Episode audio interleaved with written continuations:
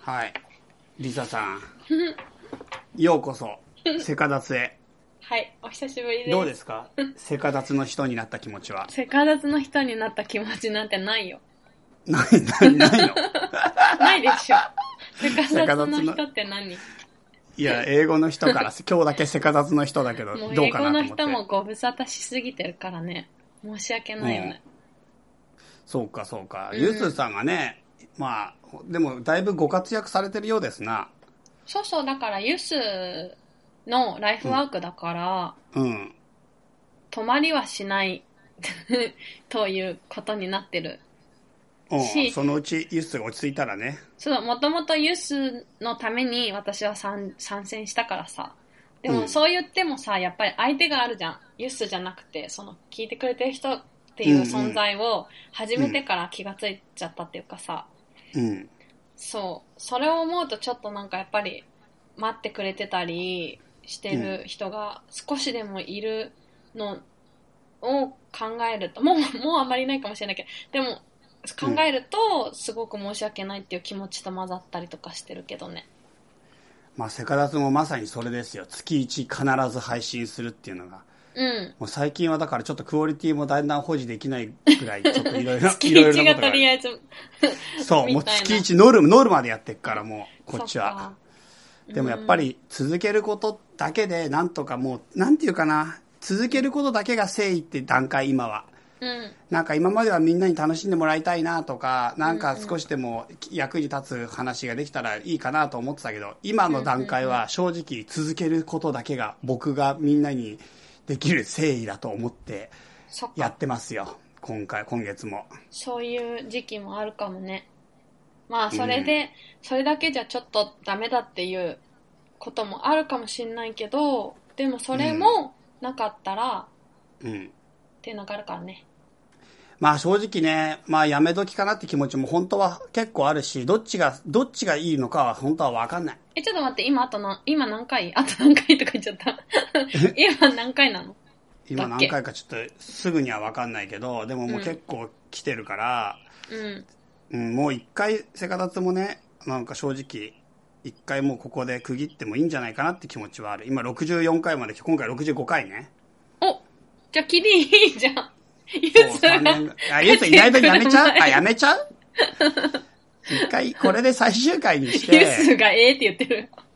うんそれでもう。もともとユースの趣味だからね、ラジオ。そうそうそう、そうなんだよ。そうなんだよ。言ったらね、そう。俺もリサもね、ユースに付き合わされてんだよ、本当は。人人生狂わされたん だよ。だってさ、あれ、ミクシーかなんかの時代でさ、うん。ユースとメールしてて、ミクシーで。うん。それなんか最近、うん、ラ、ラジオに凝ってるんだよ、みたいな。あそんなの、そうだったんだ。そう。で、なんか、へーなんかメッセージが開ける前、ちょっとしか見えないじゃん。なんか最初の方のメッセージしか。うんうんうんうんえ、。最近、ラって書いてあって、うん。なんかカタカナだから、なんかラーメンとかそういうのかなって思ってて、うんうんなんかメッセージ開けたら、ラジオやってるんだよね、みたいな。か、凝ってるんだよね、みたいな。で、えうんーってすごいびっくりしたの覚えてる。そんなところからユス不在の時代が入ってくる。そこまで来るとは。まさか自分がいなくなるって いう。もうそう、なんていうの、みんな駆り出されてるからね。そうだね、ユスのもう周り、ね。あわよくは、英語もさ、なんか、じゃあ今度ユスいないから、もうコリンと、すうん。チャイと3人で英語の人たちっていうのにするとか言ってさ。それでもいいと思ってるよ、も う。もまあ多分ね、コリンいたらもう最最強う、だよコリンスカウトしよう。もうセカダツの、今、今この場を借り て、セカダツから英語の人にコリンおをスカウト願いします、コリン。お願いします。本当だ。まあ、じゃあそんな感じでやりますか。今日のセカダツ。よろしくお願いします。はい。じゃあセカダツのスタートです。行け世界遺産と雑学の旅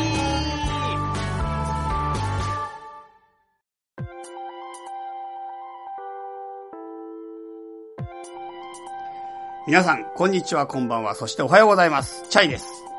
リサです。 はい。では、リサさん、私は昨日までですね、うん。日本国内をね、畳ディスカスというツアープラス国内旅行をしてきたんですよ。あ、そうそうそう、いいね。結構近場にいたりしたよね。私も出張でさ。あ、そっかそっかそっそか。うそう。ね。うん。結構た、もう結構っていうか相当楽しかった、国内超旅本当に楽しそうだった。え何で見たえ、ツイッターでしょあとはあ LINE Twitter に送られてくる写真でしょ、そうそうそうそう。で、一応、今回あの、まあ、何回かあれですね、あの、ブログにも書いたんですね。あー、ごめん、ブログはちょっと見てなかった。そう、ちょっとブログから紹介してもいい ですか、私のツアーを。自分でうん。いいよ。いや、7月の15日とかはね、もううん本当に畳ディスカスがまず始まり、うんや。っぱ畳ディスカスはいいね。あ、そう。てすっごい深い。あ、深い。今回は名古屋ディスカスでは AI っていう話とか、あとは時代を超える価値観とは一体何かみたいな話を結構熱くしてきたんですね。あーいいねうん。うん。そう、そういうのとかすごい真面目に、本当真面目に話して、何人そぐの後らい中で、名古屋はね、15人ぐらい来てくれたかすごいじゃ。なんそうなんだよ。一番多かったの、名古屋。へー。そう、結構おしゃれな会場を借りて。お、すごいね。いいね。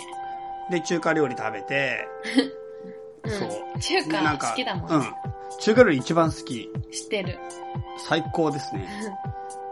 で、結局その後、手羽先の山ちゃんで、ドリンク、南国娘っていうドリンク頼んだんだけど、何それなんかグアバとか入ってんのわかんないんだよ、何が入ってるか。でも南国娘っていいじゃん、ちょっと。団子南国娘。あ、南国娘。いいじゃん。団子娘って何団子娘 最初何普そ通れにちゃんと聞いたからしかグもアバとか入ってんのって聞いたのに、なんかわかんないとか言ったから なんかわかんないけど。そう。え、何団子娘なんて、そんなの、何それネーミングセンス疑う わ。それだっていいじゃん。 ネーミングセンスがなさすぎる。美味しそうじゃん、なんかちょっと。いやいやいやいぽや、っカちゃクりテル、カクぽっちカゃりクしテてるルとしても、カクテルとしてもやばいし、ネーミングとしてもやばいし。カクテルだったらちょっとなんかあんこみたいな味が入ってそうだから、まずそう。あーまずいでしょ、そんなのね。そうで、リスナーさんとネットカフェに泊まってね、そのままあそうね、なの3人で。うんネットカフェってさバラバラのカフェ。うん寝られ、寝る場所あんのなんか結局個室みたいなスペースで、フラットスペースみたいなところで寝るんだけど、うん、布団は布団ないよ。え、横になるだけ。そっか、あ、でもあるかも、あるかも。ブランケットみたいのが。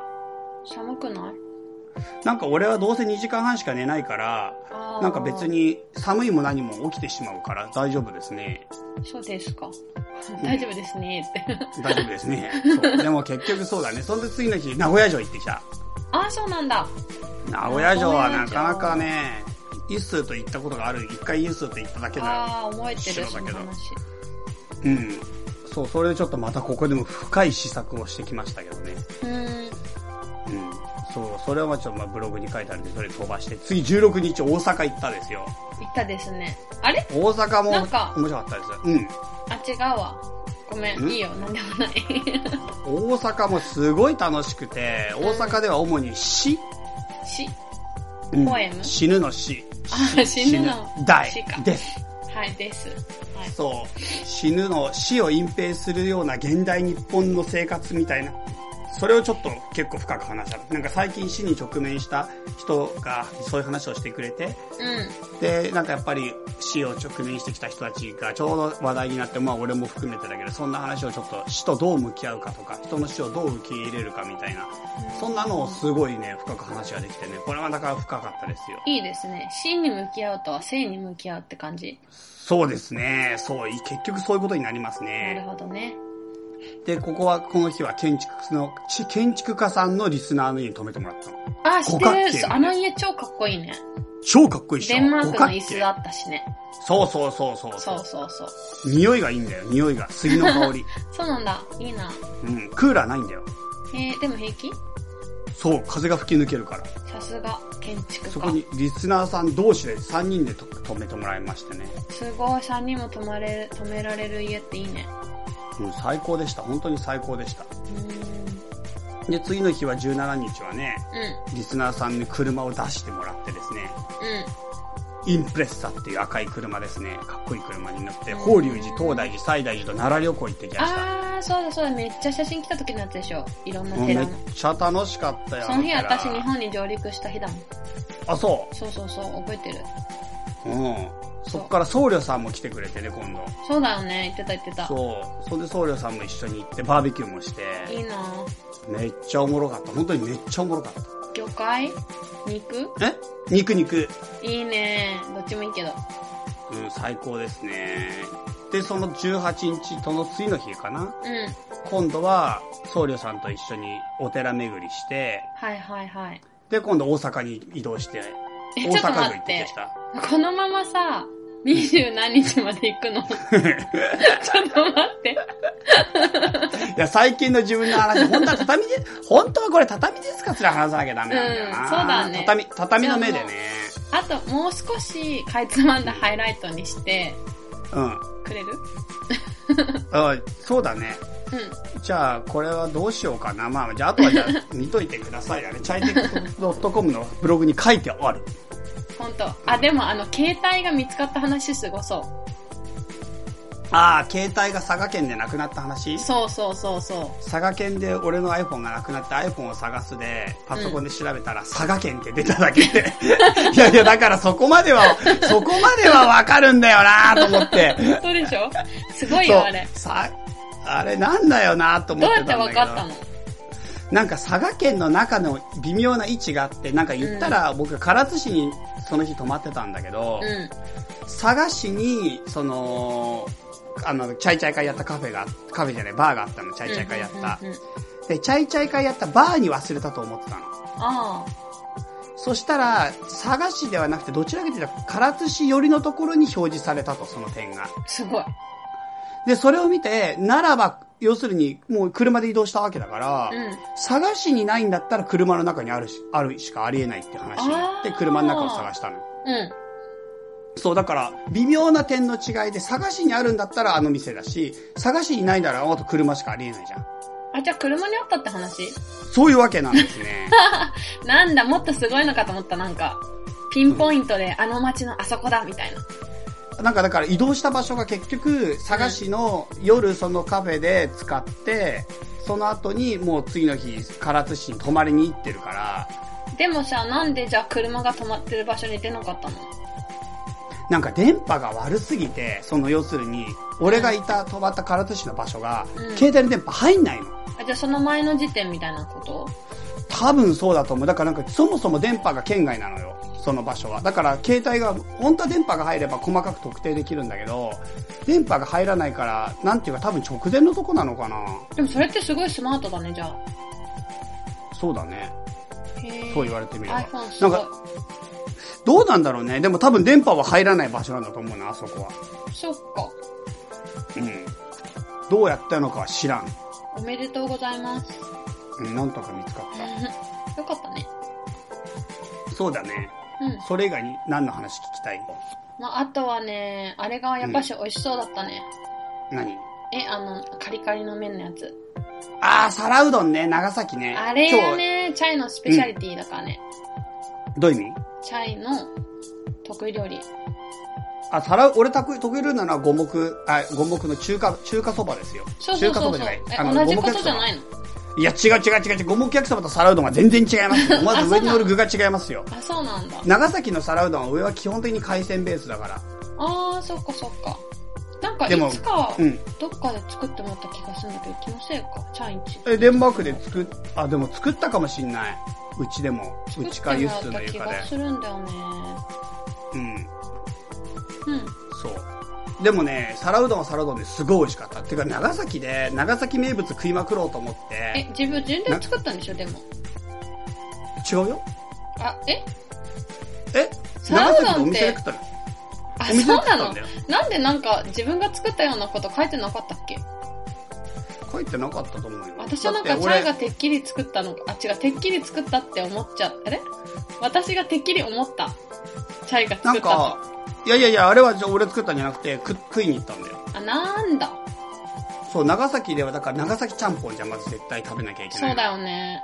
で、長崎ちゃんぽん食べました、皿うどん食べました、うんあとね、天ぷらだよね。え、ちょっとオランダ待っ人ての。長崎ちゃんぽんと皿うどんの違いわかんないんだけど。あ、これはね、 あれですよ。長崎ちゃんぽんっていうね、海鮮のね、うん。ラーメンですよ。あれは言った片うどんじゃない、片麺じゃないってことうん、ラーメンです、ラーメン。で、皿うどんはパリッパリのああ、そっ麺か、そっかそっか。乾燥麺オみたッいケーオな。ッケそう。ー。両方いいな。でう美味しい。まあ、でもちょっと正直ちゃんぽんはそんなに美味しくなかったですけどね。ん。今さっき嘘ついたの。うんうんまあまあまあ。あと天ぷら食ったでしょ天ぷらうん。い天ぷら、うんオランダ人が天ぷらをやったじゃん。や、天ぷらといえばさ、うん。割り込むけど、私うん今回さ、なんと石垣行ったでしょ。う石垣と西表も行ったんだけど、ん。うん。西表で、いろんな、なんだよ、草とか、取草ってきてさ、うん なんだよ、草まあ山菜って言わないよね、山じゃないから。うん。ジャングルみたいなとこ行って。うん。それを、あとなんて言うんだっけ、あの、青さことか。あ、こじゃない、こじゃない、青さ。うん。うん。うん。うん。うんとか海苔ね。もずくとかだっけ。まあとにかくいろんなのを天ぷらにしたのとか、それ絶対うまいじゃん。絶対うまいよ。絶対うまいやつだね。絶対うまかったの。そう。んプラスもういろんななんかもう、そこの地元の、しかも取り立てみたいの、いっぱい食べたりした。うん。いいでしょ。いや、その天ぷらうまい。俺だってそんなに美味しくない天ぷら食っ たもん。ね飲み屋さんで。そで、微妙に近くにいたんだよね、チャイと。私が石垣にいて、チャイが九州にいたんだよね。そうだよ、そうだよ、そそううだよ。ねまあ。そんな近くないけどね、石垣島めっちゃ遠いから な。めっちゃ遠いから言っとくけどそ。うそう。で、食ってん。、そう。で、あともう一個長崎は一個、佐世保バーガーっていうのご存知ですかあー、あれってどうなんですか何が佐世保なのいや、わかんないんだよ、これが本当にまた。全くわからないんだけど、うんでもなんか佐世保バーガーはもうさすがに食えなくてお腹いっぱいで、あ何、だから結局佐世保バーガーでフライドポテトを食べたんですね。 ー、 意味わからん。フライドポテト大好きじゃん、だってチャイ。フライドポテト大好きですね。 フライドポテトとコーラを飲んで、もうジャンクフードを食おうと思って、 うん。なんかフライドポテトはフライドポテトでも網網になってるフライドポテト。あみあみうん、なんかちょっと削り切り方が、なんか斜めの網網にギなザってるフラギイド。ザギザってことなみなみってことうーん、違うんだよね。なんかこれ本当にうまく説明できないんだけど、あ網みあ網みになっってるて。平たいってこと違う、網網になってるんです よ、切り方が。あみあみに切り方がなってるそういうのがあるの。ちょっともうこれは Google 先生に聞くわ、じゃあ。うんえ、てか後で写真。そう送いうってもらおフう。ライドポテトうん、ほんとほんと。めっちゃ美味しい。え、とか網網ツイッターであげたけど、ツイッターであげてある。嘘。うん。ツイッター見てたそうやつだったけど。そうか。このフライドポテトがマジで美味しくてね。まあ、こっちでも食べたことあるんだけど、マジで美味しくて、しかもあとコーラが大好きすぎて、それとコーラが合ううんん。だえよ、チね。ャなんイかコフーララ好きなんだ。だっけいや、フライドポテトとコーラはもう鉄板でしょ。なんか要するにコーラのあてにフライドポテトでしょ。コーラはね、どうしても、いつも一口ちょうだいって言うんだけど、うん。ほんと一口でいい。いや、これがフライドポテトとコあーラがー、もうほら、平たいじゃすん、っご平たいじゃん。平たいのって聞いた、あみあみ。ひら、だから網網じゃんでも。網だから網じゃ平ん。たいのって言ったら平平たたいかっていじゃ言っん。たら、平たいって言ったらもうポテトチップスにかなわない もん。なんか言ったら、平たくてなみなみって言うでもリサが言ったら、あれはポテトチップスの夏ポテトでしょ確かに。でそれかなって言われたら違うと思った俺は。また。でもそういう風に言ったらいいじゃん、その時。したら、そういう平べったいじゃないよっていう話になっていくのに違うって言ったから、じゃあまた縦長のポテトに私は戻っていったっていうこと。俺の中ではもう完全にほポテトチップスが頭に浮かんで、それじゃないっていうか、なんポテトだチップスの話じゃないよっていう思いだよ。もういいです。そう、そのかそのポテトがすっごい美味しくて、で、それで美味しコそーうラ確か飲んにで、そう、コーラ飲んで、しかも外で食べたんだよね。リスナーさんと3人で。え、佐世保バーガーに来るポテトはこの網網なのて定年。違う定年じゃない違う定番違う。あ、なんだ。普通のポテト。でもそれが食いたかっあ、そう。た。佐世保で食った。そしたらもうコーラが飲みたくて飲みたくて、もう一回コーラを、缶コーラを買ってきて、さらに氷まで買ってきて、さらに追加して、え、コーラ、氷買ったのそう、スーパーで買ってきた。すごいね。それでコーラをさらに飲んだ。へえ。そう。それをなんか、なんか空の下でやって、楽しかった楽ね。しそう、楽しそうだね。うん、なんかそれ、そんな感じでね。結構一番美味しかったの実はそのポテトかもしんな い。長崎では。もうそういうこと言うんだよね、チャイってね。いや、本当に美味しかったんだだよな。ってなんかさ、長崎チャイが来た時さ、なんか料理 作ってもさ、結局さ、リサの料理めっちゃうまいよね、ポテトとか、とか言って、ポなんテでなんでト、料理のうちに入んないみたいな。なんでなんでなんでなポんテでトとかみたいな。まあいいや。嘘。青空の下といえばさ、うんうん石垣で、まうあん仕事で行ったんだよ、仕事で。うん。でも、やっっぱり一応水着持ってったの。 あ、そうなのそうそうそみうんな水着なんか着んのいうるさい、着るんだよ。や、俺全然そんな、そんなの一一回も見たことも聞いたこともない。てか、そういうさ、場所、場面に行ってないね、確かに。あ一回も行ったこだとっない、ね。てデンマークの夏寒いし、うん。確かに。まあ、え学リ生サ水着とか着んのうわ、それ全然全くイメージすっ湧かなごいいひな。どい。えなんでひどいの あ、でもなんか俺よく考えてみたうわらって、何おん女友達とかうとんそういうとこ行ったことないから、だからなんか青春感が薄いな。本当そうだね。そういうの全然やんなかったね、確かに。うん、全然一回も行ったことないな。水着とか、遊びためだけの遊びどっかに行くみたいなのやってないよね。で、だから、でもすごかった、やっぱし、羽田からさ、石垣行きの飛行機なんかもみんな超リゾート行くっていう感じでさ。でも私も思い出して、やっぱりもう絶対やんなきゃいけない仕事があると思って、うん、うん。パソコン開いてたらもう超場違いって感じ。うんそう。まあ、それで先着いて、まあ、何日か行って、で、まあ、うんもう暑いよ。すごく暑い暑い暑いで、とりあえず、もう超時間なかったんだけど、もうジャパンってとりあえず入って、またどっか行く。もう次行くって感じ。何海に入ったの海にジャパン。え海海。え、水着使ったってこと使った使った。もあう、すスタンごバいイしじゃなて、い下に水着着といて、 すどごんいだけねした。の小学生みたい。そう。 別になんかそういうネイビーの色の水着じゃないよ。いや、もうでもいいや、リサがどんな水着着たかについてはもうあんましいいや、そ れ。興味ないしね。違う、それは誰でもよくて、うんうんあの、入ったの、ジャパンで。うんそしたらなんと超暑かったの。温泉みたいだった。あー、あるあるあるあるある。そういうことあるね。いや、もうびっくりしてた、一緒に行った同僚も。うん。そう、ヨーロッパ人だけどさ、もう人生の中でこんなに暑い海に入ったの初めてだとか言って、ほんと3秒ぐらいさ、入ってさ、ジャパンって言ってまた着て行ったんだけど、うんうん。以上って感じ。でもえ、その3秒のために水着着てた のそう。しかもね、前日も来てたんだけど、前日本当に間に合わなくて、うん。次の日はもう午前中だけ仕事して、午後の便で帰って、実はその後利尻に行くっていう仕事で、うん。すごくないいや、すごいけど、ちょっと待って、前日も来たし、その次も来た ってのは、なんかそれ聞くと違うさ、違う違下下着を、下着をさ、履き替え、か着替えてない感じじゃん。違うなんか、違うめちゃくちゃ汚い話な気がしてきた ね。なんか、水着だから許されたけど、一瞬スルーしたけど、なんちょかっと待よって、く違う。違う、違う、違考う。違う。えたら、下 着を、違う。待って待って待って、もう一回言う。うん。しかも、 なんか、水着は OK だ、確かに OK な気はする が、なんか、ちょっと引っかかってる。違う。次の日はちなみに来てないし、前の日、ええ、次の日はどういうこと水だ着水着着てない。前日は着てたけど、でも、え、何全然わかんない。水着前日も着てたけど、前日は入らなかったでしょもうやだ、もう。大丈夫そんなに 変なの着る いや、本当になんか、 全然わかんない。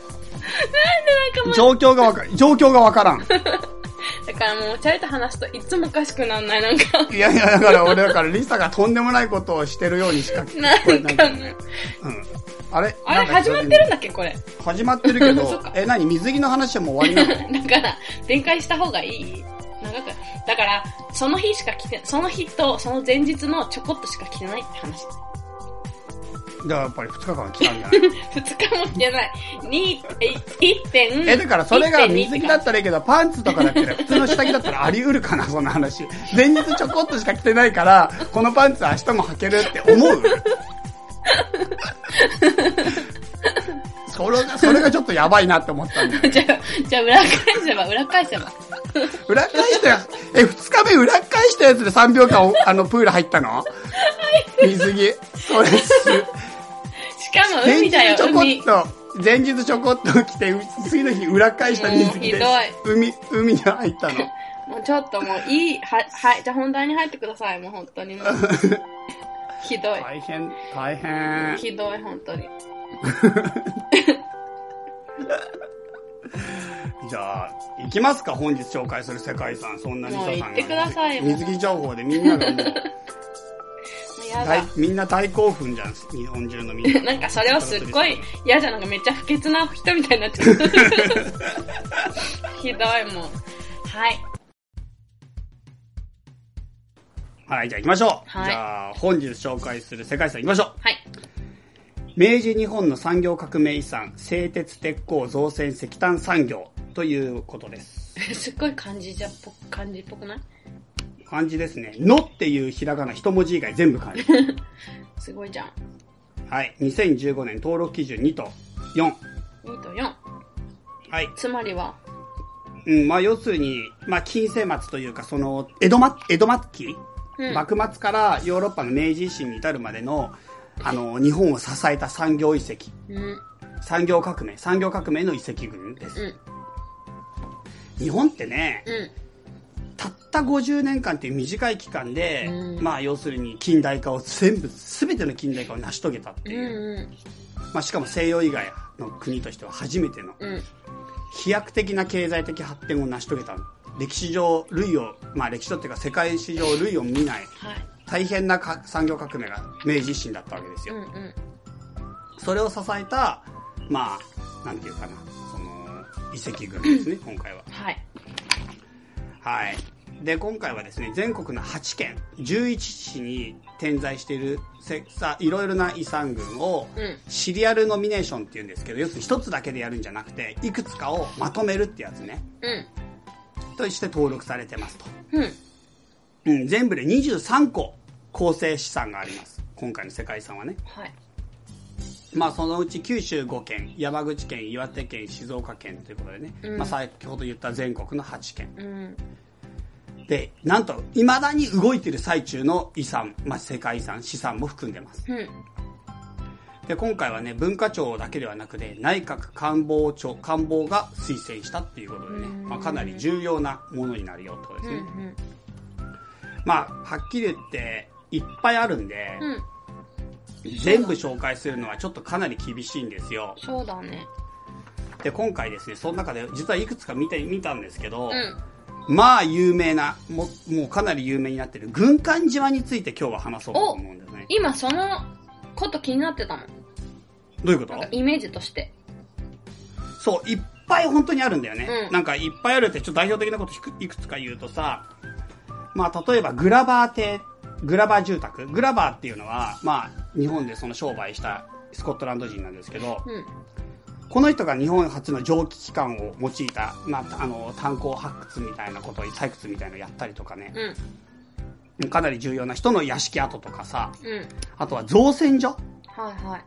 三菱がじょ長崎造造船所っていうんですけどジャイアントカンチバークレーンっていうすっげえでっかいクレーンうん、これがまあなんていうかなあのー1909年に日本で初めて建設された電動クレーンなんだけど、うん、まあ、当時最新式だったイギリスのアップル B 社製のね、まあ、ものすごいでっかいクレーンがあるんですようーんこれも今世界遺産でね未だに使われてるんですけど世界遺産でね、うん。とかあとは八幡製鉄所とかそれは名前は聞くね。いうし聞くでしょ、うまあ、これも世界遺産だとかん、うん、まあそれいっぱいあるんですよ本当にでも今回やるのは軍艦島軍艦島。はいこれは一昨日行ってきましたあ、行ったんだ。行ってきたんですねだから今日はその話をしようと思うんだよね軍艦島のあ、話だから、なんか耳に残ってんのかなもしかして。そうかなわかんない。軍艦島って長崎か長崎にあるんですけど長崎の半島からはい。海に4 5キロ進んだところにあって、まあ、近三い。菱がね、ううんん三菱が石炭石炭のさ発掘をして石炭ってうね、ん、なんか日本が石油とかさ、まあ、世界的にそうだけど石油とかになるまでは、うんし最も主要なエネルギー源だったのうん、世界的にもうん、だからこの石炭を採掘っていうのはすごい重要なね、まあ、要するに産業革命を成し遂げる上ではものすごい重要なエネルギーだから、まあ、重要だからエネルギーというかエネルギーだから、うん。これは本当に大事な産業だったわけですねはい。で三菱がそれをまあ引き受けたっていうかまあやってたんだけど軍艦島の大きさどれぐらいか知ってますかえー、知らない。ちっちゃい。ちっちゃいんですね、うん縦が南北に480メートルうん。東西に160メートル周囲は1200メートルなんですちっちゃいね。海底炭鉱の島なのねえ、スカイ島ってやっぱりさ、あのさ、なんだっけ、あの、ジェームス・ボンドのやつで使ってたやつだと思うんだけどな。軍艦にはジェームズ・ボンドのどれ俺だいぶ見たぜえっとね、 007最近のやつ、えっとね、なんだっけ。えっとね、この間のが、なんかオクトパスのでしょで、その前のやつが、スカイフォーえ。そんなに見てんのスそんなに見てんのカイフォー あのねこの間の2個だけ見たの。 最新のやつ2個だけ見たの。そ俺より見てないな 最新の2個しか見てないんだよ。それ以外知らないよ、ほとんど。すっごい分かれてるようなか言い方したけど、2個見たかあでもらだスよ。カイスカイフォールに軍艦島が出てるって書いてあるでしょスカイフォーはなんか、すごいなんかね、映画館に、あこれ軍艦島だったんだ俺もスカイフォール見たよ見たあれすごい良かっ見たよた、ね。あれ一回死んだ死んだやつでしょあの最初で最初で一回さあの死ぬじゃん何がでも生きてたんだよあ、そうだったっけね。ジェームズ・ボンドあそがうそうそうそ滝うかなんかに落ちてそうそうそうそうそうそう、滝これあ軍艦島だそうそうそうったんだそうなんか電車の上から落ちるやつね。なんかスナイパーみたいなのがさ、橋でしょ橋でしょそう、橋、橋、橋、橋の上を電車がガーって行った時に、そこで戦っててうん上で。で、味方のスナイパーみたいな人が、あの、ジェームス・ボンドを撃っちゃうんだよ。あわかるわかるわかるわかるわかるわかるそうそうそうそうそう。おーなもう映画終わりじゃんって感じ。あわかるわかるそうわかるわかるだから、絶対大丈夫、絶対大丈夫。だって死んでたら映画終わっちゃうもんって思いながら超ドキドキしてみるみたいな。うんうんああれで軍艦島使ってたんだそう思って、そう、そういうことです。知らなかった多分確かになんかすごい廃墟あったもんねいやー、スカイフォール本当に良かったな。なんでなぜなら、私、オクトパスのやつ次、見よ、見るために見たの、スカイフォール。北斗パスってどうなんだ最新のやつ。そっちよりスカイフォールが好きだったの。北斗パスってどういうやつだもうあんまり覚えてないだから。スカイフォール何が良かったのあのね、最後に、もう衝撃だったの、あの人が死んじゃうのが。言っちゃあそれいけないしが良かっただけ良かったっていうか、だから、ドキドキした、すっごい怖くて。俺なんか全然覚えてないなでも確かに良かったよそうスでしカょイフォールってかてか007はね結構一時期ハマったからね俺ねあ、そうなのうんうーん。ハマったハマった007ハマはったなんかもうダンディダンディズムで生きていこうと思ったもんあれ見て なんかもう恋愛とかやってる場合じゃないなとそ思ったれがどこに反映されたか全然気がつかなかった。嘘ダンディズムになっチたャなんイかの、ダンディになチャイの人っ生の中で。た本当、うんあれ見てもうすごいなんかなんかあんまりなんかね007はなんかそんな女の子に振られたとかなんとかで一喜一憂してないなと思って、してないよ、してない。うん、そんなことややってんじゃん都合がいい話だ告よ白とかしてないなと思 って、うん、やだ。そうはいデートとかしてねえな、まあいいや、軍艦島いいよ、じゃあ。軍艦島行ってきたんですねこれは長あ、い崎いな、の行頃ってかきらたねんだ。そうだ、改めて。行ってきたの行ってきたんだフね。ェリーに乗ってフェリーというかね軍艦島に行く会社のフェリーがあるんですね軍艦島ツアーうん、乗って、うそれで船に揺られ揺られ行ってきたん。よかったその話を今からしましょお願いうしま。ますず船に乗りますねはい。そっから船はね、まあこれちょっと会社いろんな会社があって具体的な会社言うのもあれかもしれないけど俺が行った会社はまあすごい解説がめっちゃ良くてあ、そうなんだ。いいじゃん、じゃあいいんだったら言ったもうら。全部説明してくれるいいじゃん。うんなんかねそういいんだっ本た当らに言ったらいいのに、ダメなの。あ言ったらいいのかな、でブラックダイヤモンドっていうあのね船でした、ね、え、ブラックダイヤモンド黒っいてさ、黒いうんちょっと話ずれるけどね、デンマークのまた王立図書館のことブラックダイヤモンドって言うんだよ。へえはい、以上。いいよ、ごめんね。そうそれでうんそのね、ブラックダイヤモンドっていう船なんですけど、んすごい解説丁寧でなんかリスナーさんに勧められたんだよ軍艦島ツアー行ったらどうですかって言ってすご黒いい船がめっちゃいいですよ黒と赤のやつ。はそう黒とオレンジですい。ね、でその船確かにめっちゃ良くて、うん手厚いねいろいろその説明がへえ。でなんかなんだっけな軍艦島クルーズなんていうタイトルかななんか確かその会社がうん、うん、なんかそんなような感じあって、まあでも多分ブラックダイヤモンドで調べれば絶対出てくると思う。うん。で、めっちゃ丁寧で、その行く途中にも世界遺産いっぱい見えるわけよあ、。そうなんだ。そう、あのーさっき言ったあ、そうか、クレー4ンキとロかも離見れれてるるわけ。とこ。うん。そう、そのクレーンとかもいっぱい見れる中で、そういうのとかも全部説明してくれる、船の上から。うん。でね、ブラックダイヤモンドに乗るとしたらね、絶対におすすめの方法があります、これは。もう、はい僕はちょっと失敗してしまったんですけど、右側に乗らなきゃダメですね。へえ。絶対右側。うん。なんかね、左側は世界遺産が何も見えない ね。右側に乗ると、右側にクレーンとか造船所とかいっぱい見えるんであすじゃよあ。帰りにまた左側に乗ったら見れるってこと見えるけど、帰りは説明がありません。あ、そうか。で、右側が説明して、めっちゃしてくれて、左側に一個ね、でっかい造船所のね、三菱のマークの三連チャンのやつだけ見れるんだけど、もう時すでに遅しだよ。うん。一番大事なやつは全部右側ですそかうか。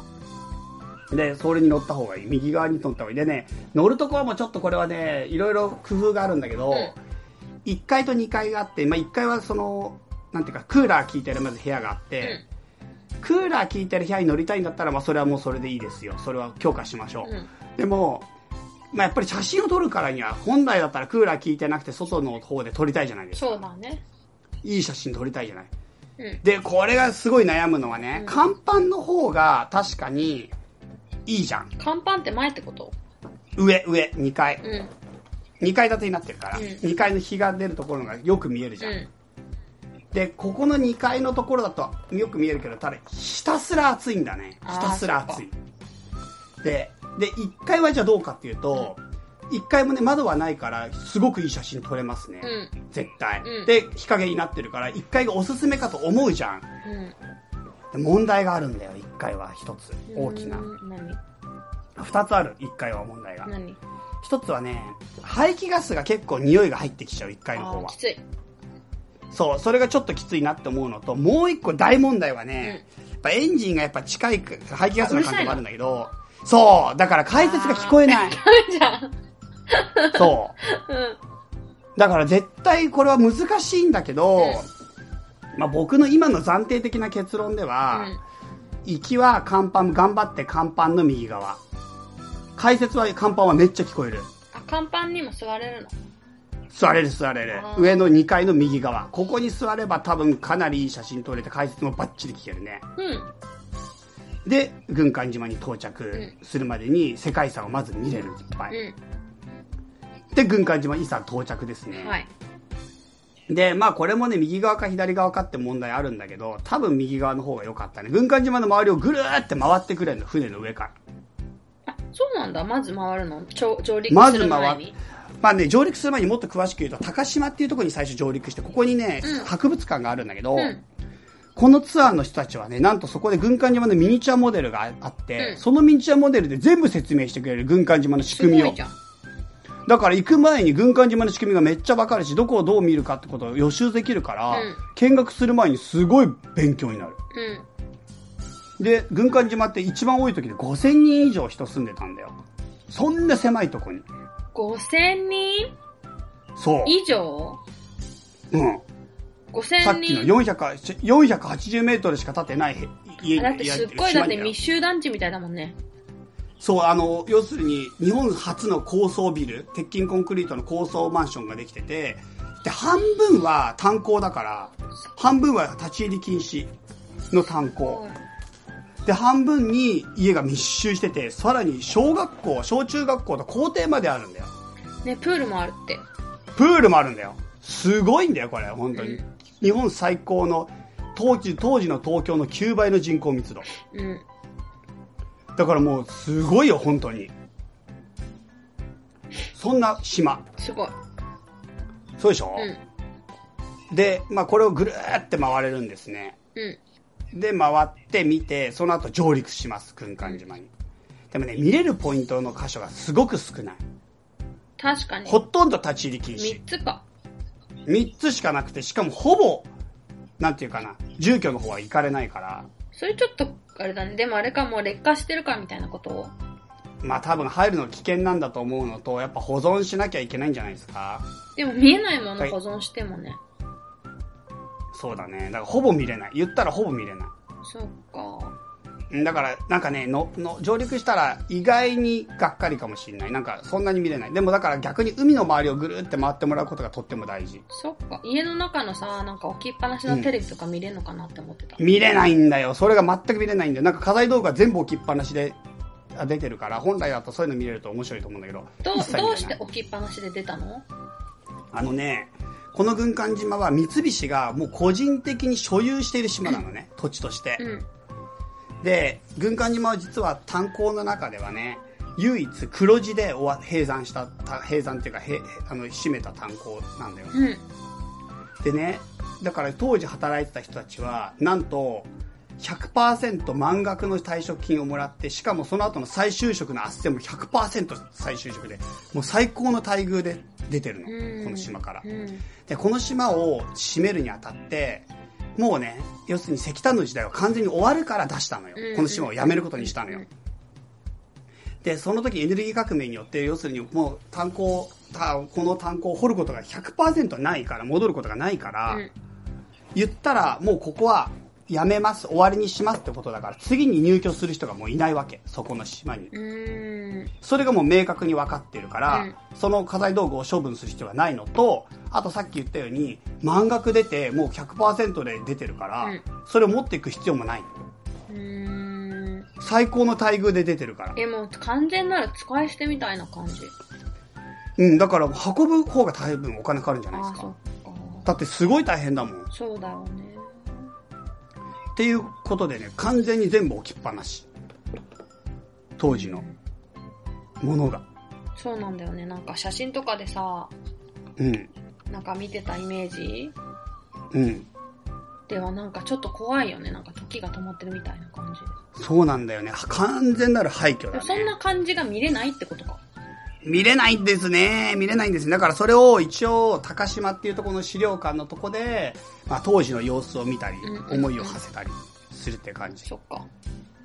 うんう。ん。そうなんです。そっか。でも、すごいよ、これ本当に。あの、炭鉱が海底にあるから結局、うん。エレベーターで一気に下るんだよ。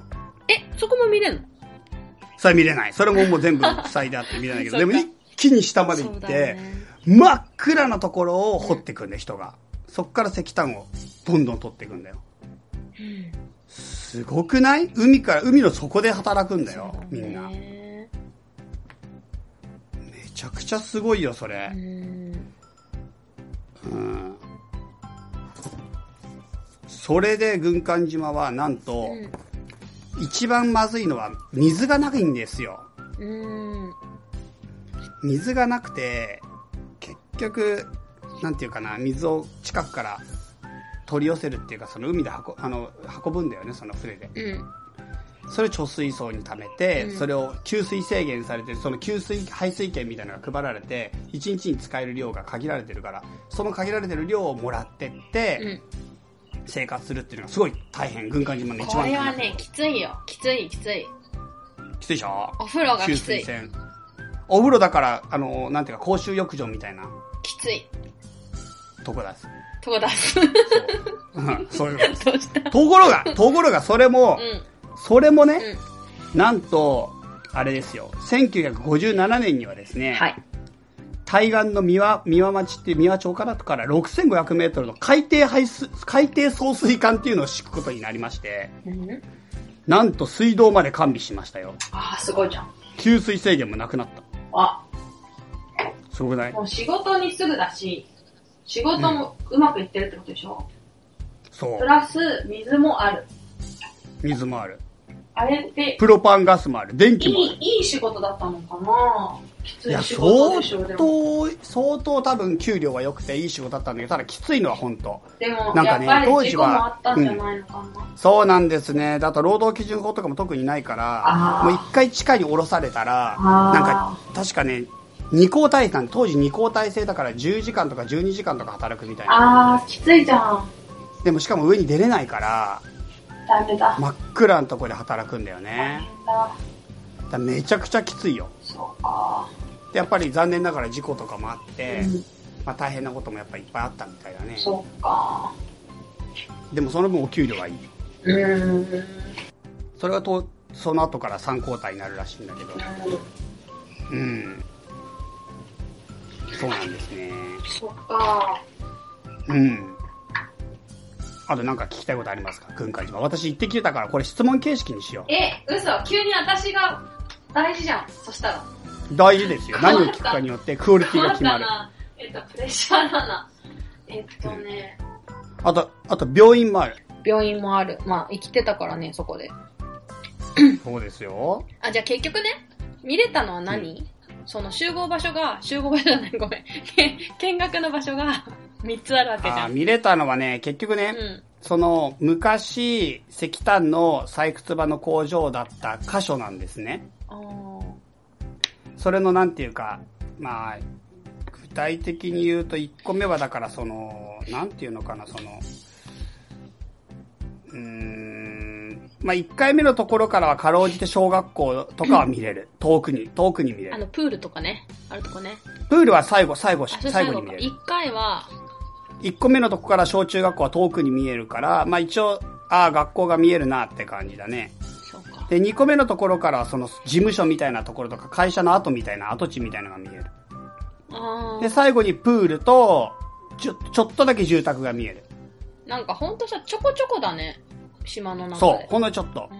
だから、なんかね、でもこの見える箇所は当時の人たちは行かれなかった箇所が見れるの。なんかね、こっちのせ仕事場の方はね、当時はい誰も立ち入り禁止で行かれないのえ。ーなんでなんかやっぱりそれぐらい仕事の場所だったんじゃないだから、生活してる人たちは、その、この到着してから、地下道を通って裏側に回って自分の家に行ってたんだってそ。こまでして見せたくなかったってこと何かを。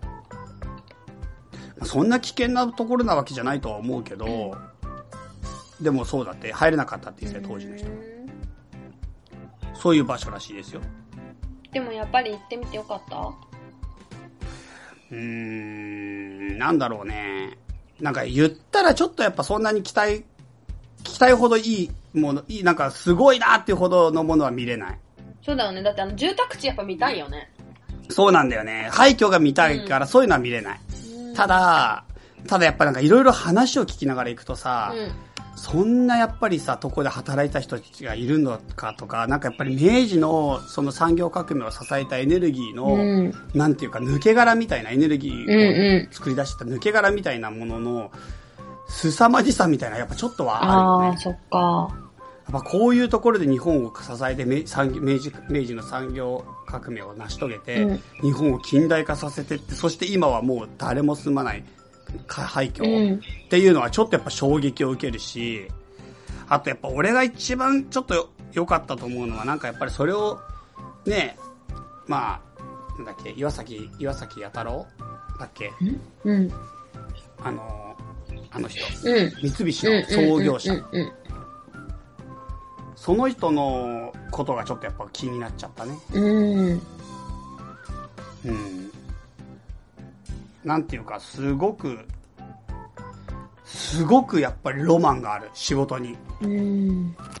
なんかやっぱり日本を変えるっていうか、日本を根本的に革命的に変えていこうっていう、なんか当時のさ、うん坂本龍馬とかさ、まあ、龍馬伝もさ、龍馬伝って NHK の大河ドラマやった時は、あれ岩崎弥太郎が主人公なんだけど、一応。うん岩崎、主人公で岩崎弥太郎の目で龍馬伝ってやったんあ、だけそどうだったっけね。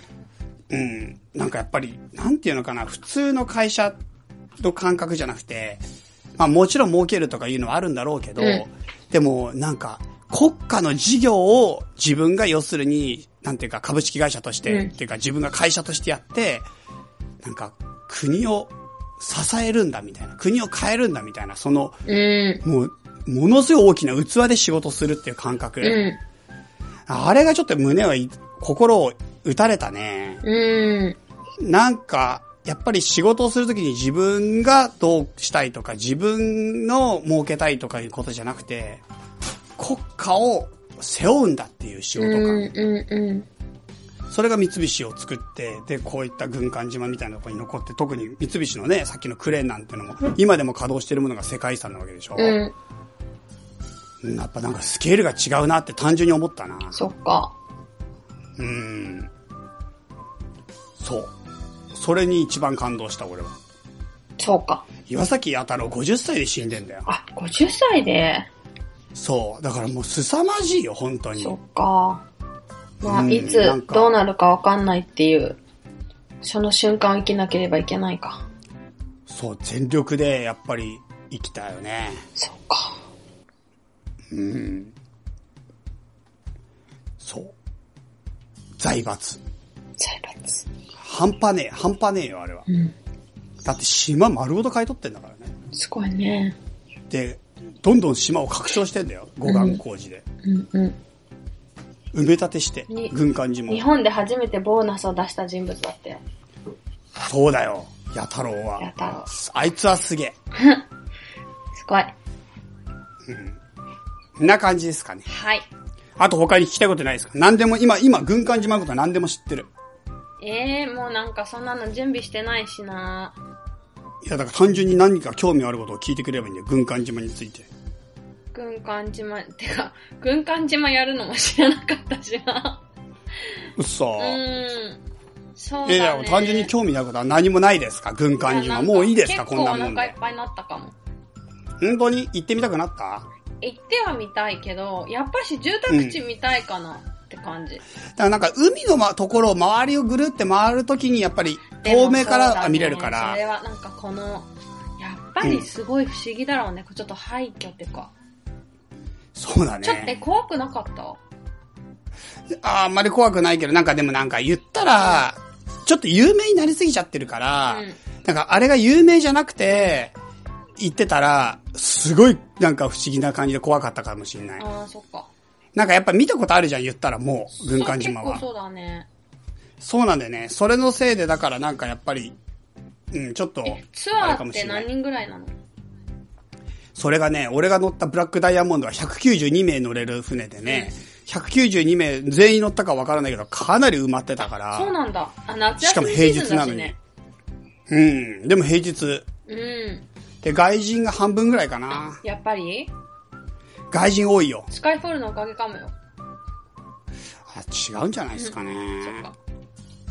ゼロ、007いなかったもん。どういう意味007は来てなかった。来てない。何言ってんのもう意味わかんな いな。あそこでさ、なんかすごい打つ、打つやつあるじゃん。覚えてるあ、覚えてあれる。すごいよね。覚えてないかも。うん。007はでもね、ほんと憧れたからな、一時期も。う嘘、嘘みたいなことばかりの連続だからね。 007でしょほんと死なないよね、人って、あれ見ると。普通一発でまたったら死ぬのに、ほんと死なないよね、すごいよね本。当に。だからヒーローなの。てかもう、あの、カジノのやつ見たバトルロワイヤルみたいなやつ。なんだっけカジノロワイヤル。あのね、多分見たけどね、忘れちゃった。なんか、すごく僕と髪かが僕短くて綺麗な人がヒロインの時のやつじゃないそれ。わかんないな、それちょっとわかんないけど、でも毒とか盛られても死なないんだよ。すごくないで、毒とか盛られてもカジノでじゃあ勝一つ瞬んでだよ。死ぬよ。 すごいよ、あれ。ほんとすごいよ。そうか。そう。はい。はい。じゃあ、そういうことで、本日は、軍艦島でした。はい。どうもどうも。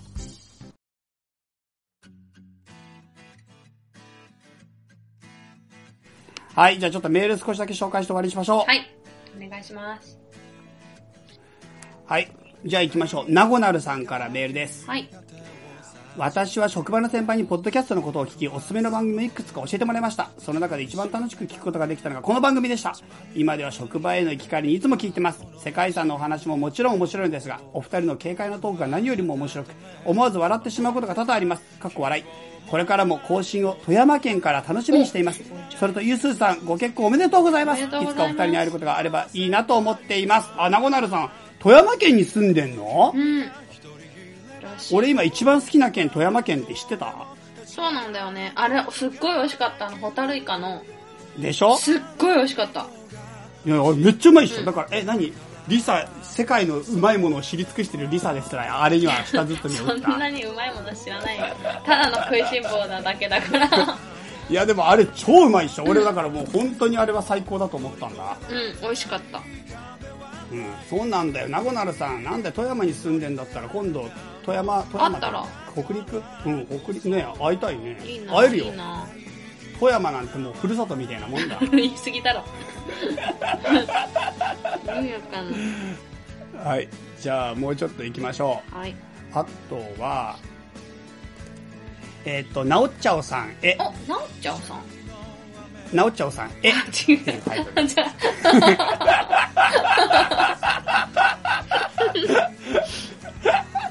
えっと、チャイさん、ゆずさん、こんにちは、こんばんは、そしておはようございます。旅先なのでスマホから失礼します。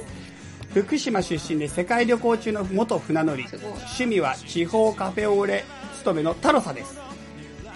あ、地方カフェオレ集めのタロサです。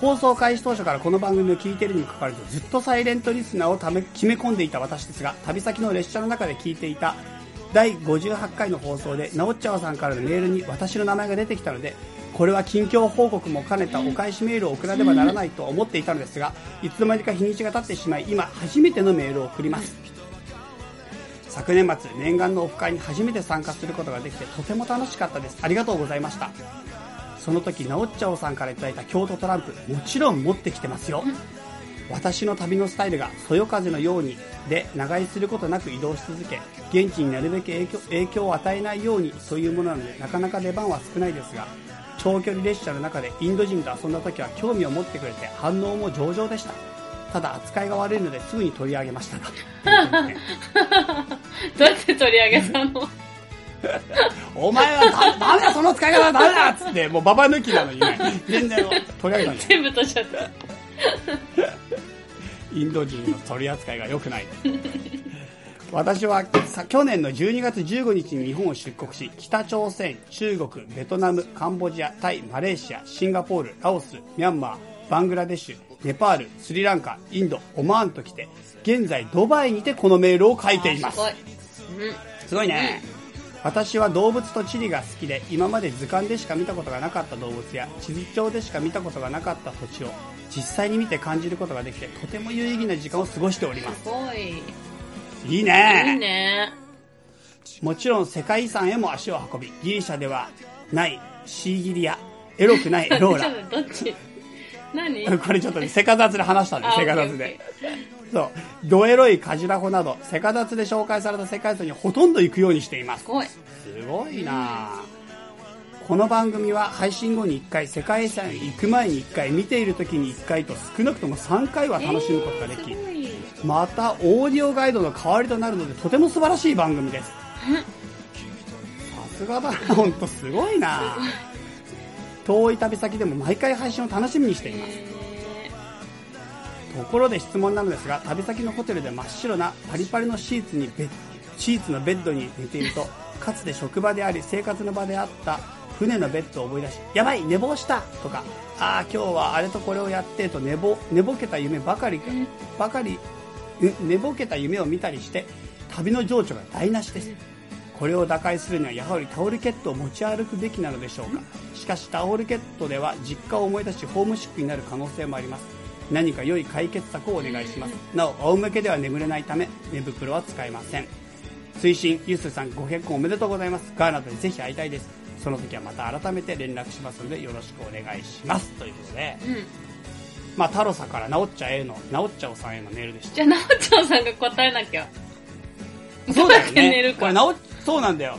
なおちゃんさんじゃあメールください。はいそして、今度太郎さんに次回の放送でそうそうお届けしましょう。え、っていうかさ、寝袋って仰向けじゃなきゃ寝ちゃいけないのまあ、法律では決ま ってない。ただ、え、いつも横どう向なきんだでろうね寝てた気がする、私。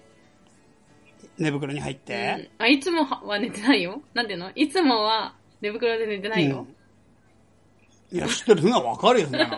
誰だよ、いつ、いつも寝袋で寝てるやつ。それ、どういうスタイルだよ。そうか。一番聞いたことない言い間違えてたと思った。うん。寝袋どうやって寝るんだろうね俺は逆に言うと俺は仰向けで俺も仰向けで寝ることはできないしむしろうつ伏せでしか寝れないから いっつもうつ伏せで寝てるよねえ、寝袋、私も仰向けで寝られないな。え嘘リサもえ仰、向けで仰向寝けれでない寝られる人っているのえみんな仰向けで寝てんじゃない横向きかな私。え仰向けって普通のスタンダードなんじゃないのび太くんとかみんな仰向けじゃん 最初の方はね、最初仰向けで寝つけるいや、寝つけないかも。私は横かな、やっぱし。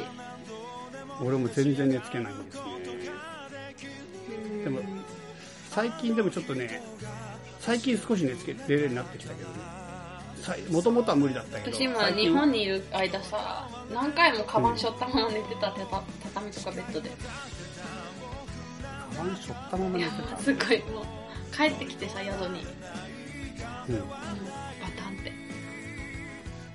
えなんかそれはどういう意味あのリュックっていうんカバンしょったってどういうことリュックっていうまあリュックそうえしたらもリュッうクなだんっかたりまそあのカまバまン寝持たっってことてたはりカバン持って肩かけるなんカバンもう肩にかけたままブリッジみたいな感じにな って背中が丸くなって寝てるってことだそかれがら仰向けに寝れないだからそれ仰向けに寝れない理由はそれじゃないかあな そっか背違中うがぐるってなっちゃってなんか思いっきり胸張って寝てるんだよねだから仰向けで寝れないんだよね横になるしかないそうかな違うでしょまあいいや、うんなおちゃんさんお願いしましょうそうだねなおちゃんさんにじゃあ聞いておきます聞いておきましょうはい はい、あとはえーっと西郷さんからメール来てます、うんこんにちはこのメールは読まなくてもいいです じゃあいいじゃ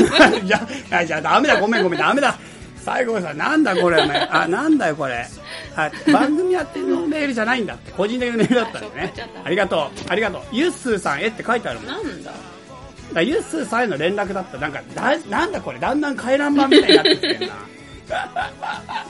番組宛てのメールがないもうないんだよ最近ないんだよあの全然ないんだよあのねこの場をお借りして言うと、はいはいまあ、信じられないんだけどあの今、うんあのね英語の人にメールをくださる方がいてほう本当に私も個人的に返すわ返しますあありがとうございそうだまそすこだってじゃあ本当個人的ににはあ返しりがとうございますそこだとってし全く個人的にか言え返すねないわ、うんそれ本当になぜ言葉を借りたうん、え借りる借りるあそっかお返返すからいいのか個人的にそうだよ借りなくて場所、うんごめんごめん、うんうんごめんじゃあカットしていいよしかも英語の人と話せんじゃカないットしていいしだってユース忙しいから、オッケーじゃあそんな感じで、はいまた皆さん楽しみにしていてくださいなんとか頑張って配信しますメールアドレス chai.you.2004.gmail.com